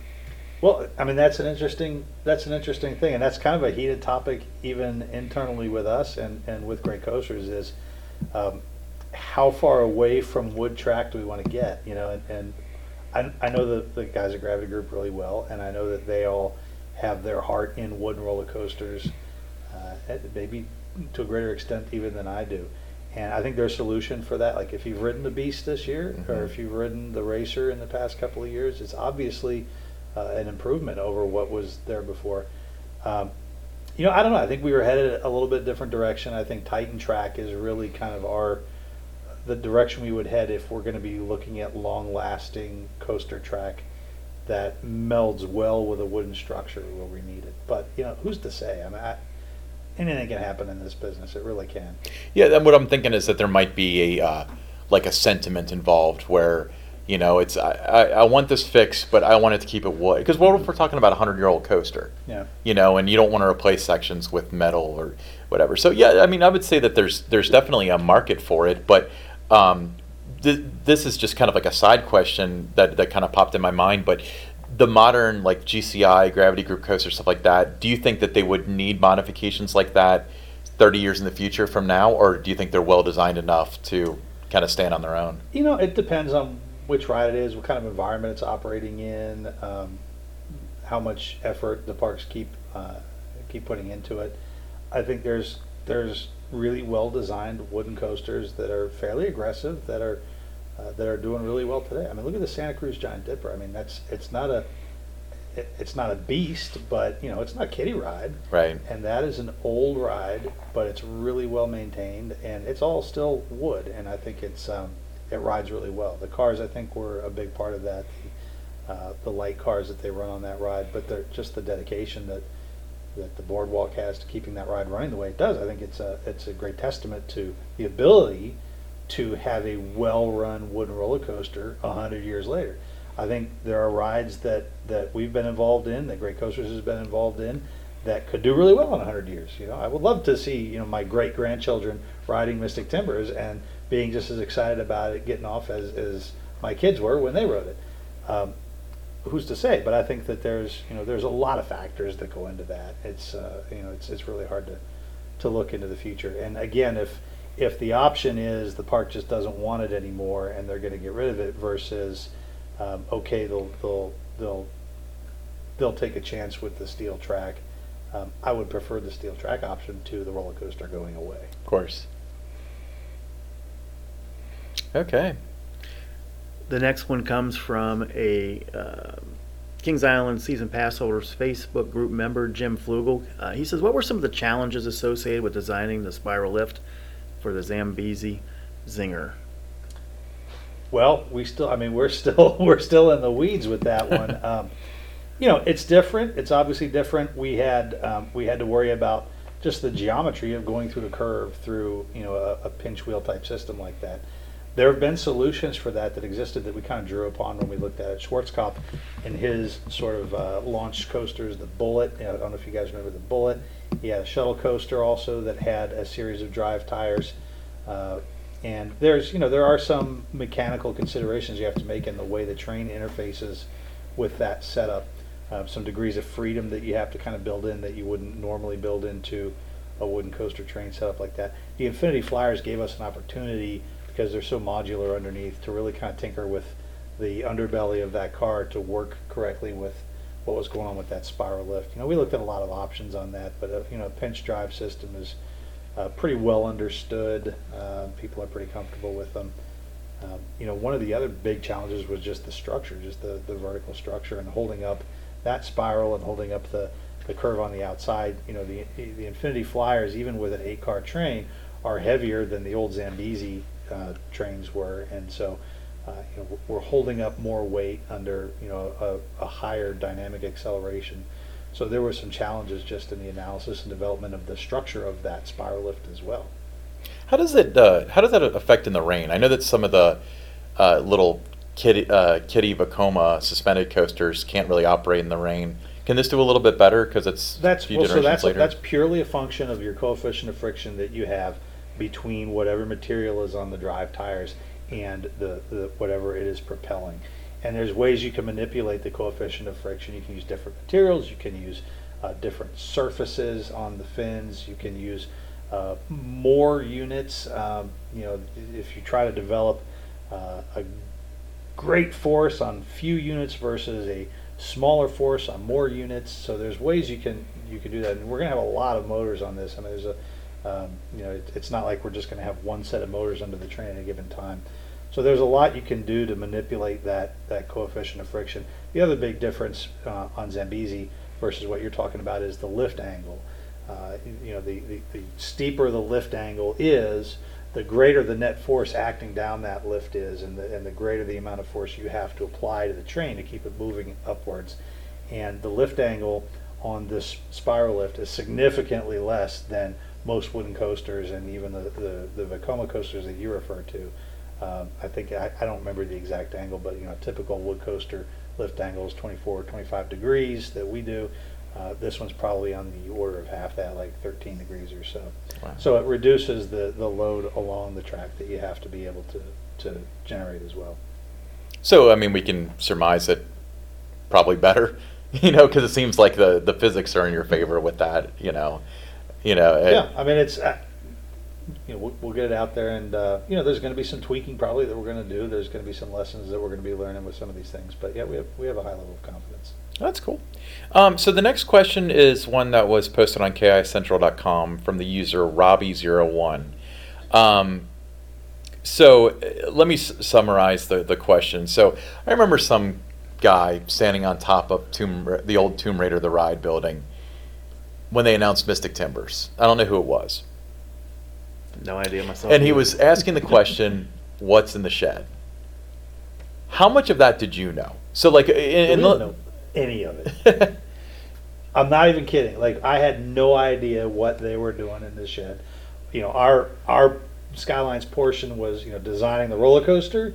Everything that went around that, you know, we were just kind of just as excited to see what it was as everybody else. I kind of knew what it wasn't.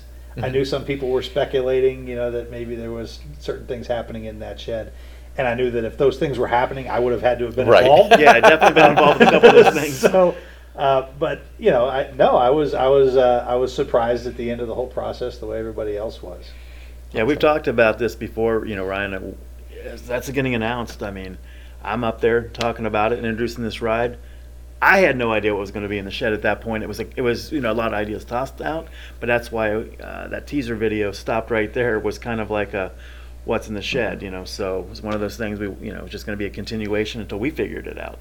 Yeah, what an Easter egg for uh, somebody watching towards the end of this video or this podcast of knowing that you did not know. No, I mean we knew that there was going to be like you know some kind of show element or something in there, but what that was, you know, nobody really knew. It was still in the you know that process of of being developed. But uh, you know, scrolling through Twitter here, a question from Ben's uh, Ben Densmo. Now, a lot of this you've already touched on, so Ben, you got quite a few questions here. So we're just going to pick out a couple that uh, we haven't talked about tonight. But uh, what is the running surface material on Titan Track? And he also wants to know how do you feel about Gold Star Chili?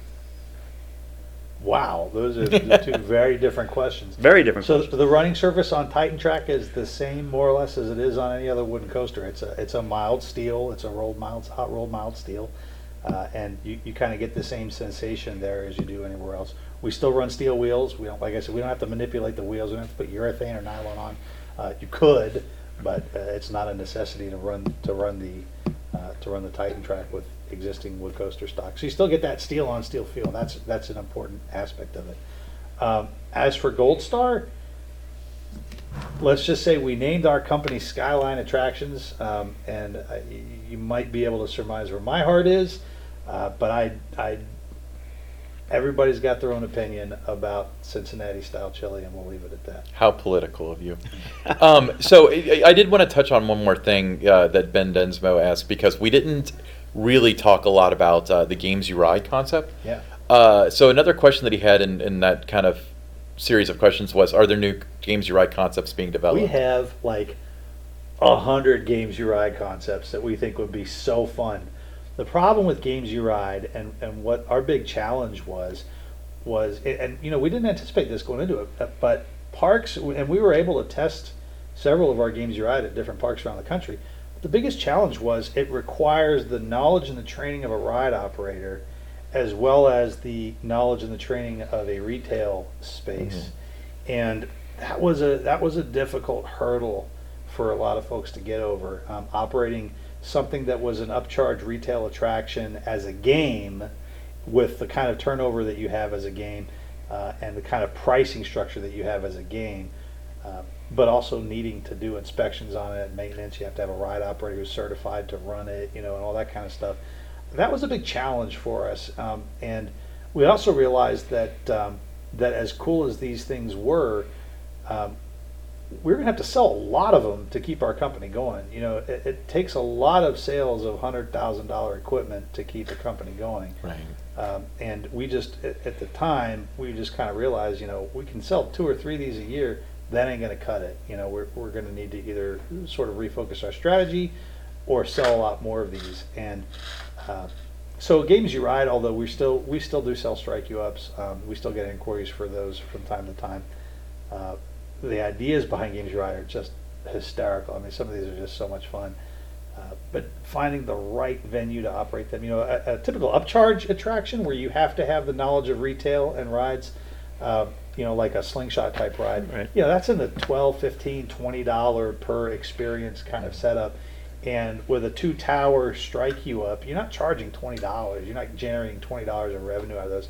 So you got to keep people churning, moving fast. And you've got prizes, and you've got you know the the take on prizes that you got that you got to take away. The economics of it was still. I still think there's a way to make that work, and I still think that if a if a park is dedicated to having the operator there and they've already got a staff that is familiar with and can quickly do their inspections, I still think it's a it's a viable product that would do really well. Uh, but as far as a big theme park environment, it was a challenge for us. It's award winning, right? Absolutely, it's a brass ring award for best new family entertainment center product, in five years ago or something like that. Wow. Yeah, I remember um, the first time I met you, which would have been 2016 or 17, I guess. Uh, this was before you were doing coasters, uh, Yep. co- coasters through Skyline, of course. Um, and I remember wandering around. And so, for those of I, I had to remind you of this story earlier tonight, just full disclosure to those watching. But the so Jeff and I grew up within 300 yards of each other. Didn't know each other because we're we went to the same high school and everything. But uh, I had a Fort Thomas, Kentucky, as my you know place of residence tag at uh, on my you know your lanyard I, IAAPA is huge, so you can read everybody's stuff even with eyes like Don over here. But um, but I remember you know I was just kind of checking out, poking through, being more of a tourist than anything at that point, and I ran into to you, Jeff, and you were like you were like, oh, Fort Thomas, Kentucky. You know, I, I grew up near there. I was like, oh, yeah, really? You're like, yeah, I grew up in Edgewood. I was like, Edgewood? I, was like, I grew up in Edgewood. And he's like, yeah, I grew up on this street. And I was like, I grew up on a street one street over from you. And he's like, yeah, I went to this high school. I went to the same high school. So like, that was that was kind of uh, an interesting experience to to be so far away from home, and then to run into somebody that uh, lives Yeah, parallel to It was you. in Orlando, wasn't it? Yeah, that was a, that was in Orlando. Yeah, um, but uh, that was a really interesting experience. I've always remembered that. And the other thing that always uh, comes to mind with you, and I might have actually told this story without using your name uh, on the on the podcast, but you probably don't remember this. But this really embodies IAAPA, like as an organization and and as a, a convention. But um, the last year that I went down, um, which was I think 2019 because you had Skywarp and all that stuff. I remember you had all those models at a huge booth. I remember we had a meeting with a big vendor, or well, a big park. Let's put it that way. And um, we were trying to do the the wayfinder screens, you know, with, Yeah. you know, with David and stuff. And I remember, you know, I kind of made conversation with you, and I was like, "Yeah, I'm the other guy from Edgewood." You said you remember me. I don't know if you did or not, but uh, Absolutely. yeah, absolutely. But but I remember, uh, like you know, I, I was kind of made. I was nervous as heck, you know, because this was like make or break for us, you know. And I remember like as busy as you were, you know, I was just kind of like, hey, we're worried about financing this stuff because we don't have like a half million dollars to, to fund this project ourselves if we need to upfront it. How does it work? And you, as busy as you are, as the owner of this company with the new product, took the time to talk to me about this is how you do it and this is how it works in the industry. And like I, I that's always just stuck with me, you know. So I, I do want to thank you for that again, you know. So thank you so much. I've I hope this, it helped. You know, I, I'm, It- I'm not sure I know all the right answers. I might have pretended like I did, but I. I You were know. completely wrong. No, I'm just kidding. It no, no, no, no. It was it was very comforting, and I'll, I'll- just knowing the fact that like you know other people. Because I remember you telling me like when we installed our first ride, I was I was so scared too because I I didn't know what to do, you know, and I just knowing somebody else had been there before, you know. Yeah. But anyway, Well, Ryan, but by the time you got all that out, somebody could have driven from Georgia to Tennessee. where would they stop in Tennessee? Buc-ee's. Ah, yes. Oh, There we that go. place is awesome. There we go. Yes. Well, we got time for one more here for you. Yeah, so um, this is from the Kings Island Season Pass Holder group on Facebook. This is from Danielle Benegas. And we kind of touched on this, but this is a really good question. How prevalent are aesthetics with the approach of, uh, of coaster designs uh, with the work your company does? She mentioned a couple of uh, different inspirations that she thinks you guys might have had, but you mentioned that with Zambezi Zinger, it was like, um, you know, the Titan track was aesthetic, but how much of that plays into the engineering behind it? Uh, For us, I think it's very important. I mean, it's it's something, and that carries over from you know Mike Boodley when he was designing coasters.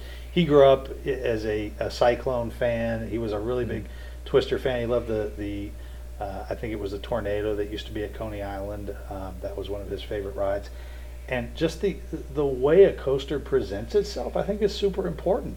And yes, you have to design the structures to stand up and to do the things they're supposed to do, but like you're creating something that people are looking at as much as they're experiencing and riding. And I think that stuck with I think that stuck with me when when I was designing rides, and I think it absolutely is important uh, to our team that does the ride designs and layouts now. And they spend a lot of time talking about how this is going to look. Sometimes I'm like, guys, come on, really, does it matter? And they'll be like, yes, Jeff, this matters. You know, this has got to look this way, and you know, and they'll they'll kind of keep keep browbeating me until I, I'm like, all right, I get it, fine, you're you're right, and it does matter. Um, you look at rides like the Wildcat, like the Hershey Wildcat, you know, R.I.P. Wildcat, right? Uh, but look at rides like that and just how different and recognizable that kind of aesthetic is for those early great coasters rides. You kind of knew it's it's sort of like the way B and M was when B and M was building new tracks. And you're like, that's a B and M ride. Like, I mm. think Mike and Clair set themselves apart with the aesthetic, and that became a big part of their brand. The nice, graceful curves and the the sloping lines of the structure versus some of the more rigid, upright, Right. sort of scaffolding look of some of the wood coasters of the time.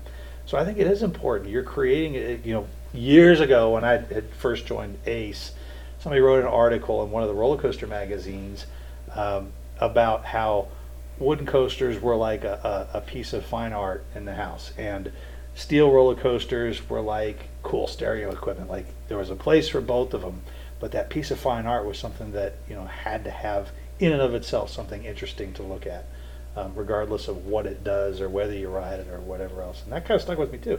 And you know, look at rides like the Vortex. I mean, the Vortex was. I think part of the reason the Vortex was as popular as it was and was as iconic as it was is because it presented itself so well to the park, you know, and that was um, you got views of that ride, you could see angles of that ride, and I don't, you know, I don't know if if Steve and Arrow did that intentionally or if it was a really a happy, um, you know, a, a, a happy accident. But like Vortex was a phenomenal looking ride, and I think that's why people were very sad to see it go. It was a big part of it. It was it was so well presented. So that's a good question, and I think aesthetics are incredibly important.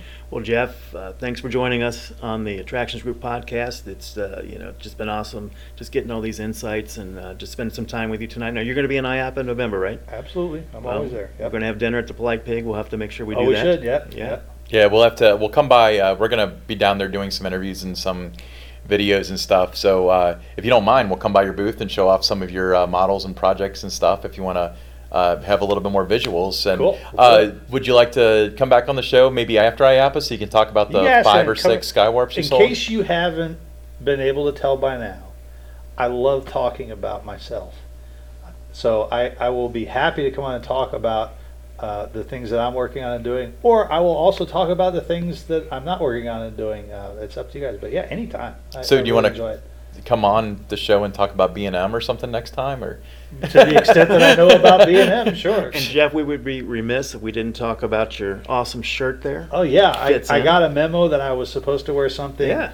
um, super formal and uh, and high fashion, and I thought, what's more formal and high fashion than my Hawaiian shirt? And look, you guys had the same idea. I, I just want to say uh, thank you for adhering to the uh, the attractions group dress code. Yes. Uh, the last time we had a guest on, he did not wear his Hawaiian shirt, Jeez. and um, there So was a written warning so involved tacky, with that. Yeah. I know, absolutely. But Jeff, uh, so I, I know that you're on Twitter. Why don't you give them your Twitter handle so they can follow your words of advice? Well, we are we are at Skyline Attracts on Twitter, and then you can also uh, remember what my own Twitter handle is. You It's that? Skyline underscore Jeff. There it is. Okay, so he knows it. Um, I know I can see it when I scroll onto it. But it's like nobody remembers their own phone number too, right? Is that a thing? We don't remember our own phone number. Yeah, my mom doesn't know hers. Okay, so I don't feel quite so bad. I'm in the Okay. same boat. I don't remember. Awesome. So, and if you want to check out his, pro- is it SkylineAttractionsLLC.com? Is that your website? Uh, it's just skylineattractions.com. Yep. SkylineAttractions.com, so you can see all the concept art and stuff. So, Jeff, thank you so much once again. Everybody, thank you for sticking with us. I know this is a little bit longer than usual episode. I hope it was worth it to you. Remember to follow us at attractions underscore GRP. Look for us on YouTube by searching for the Attractions Group podcast and look for us on your favorite podcast apps. So, everybody, we will see you next week. Thank you so much.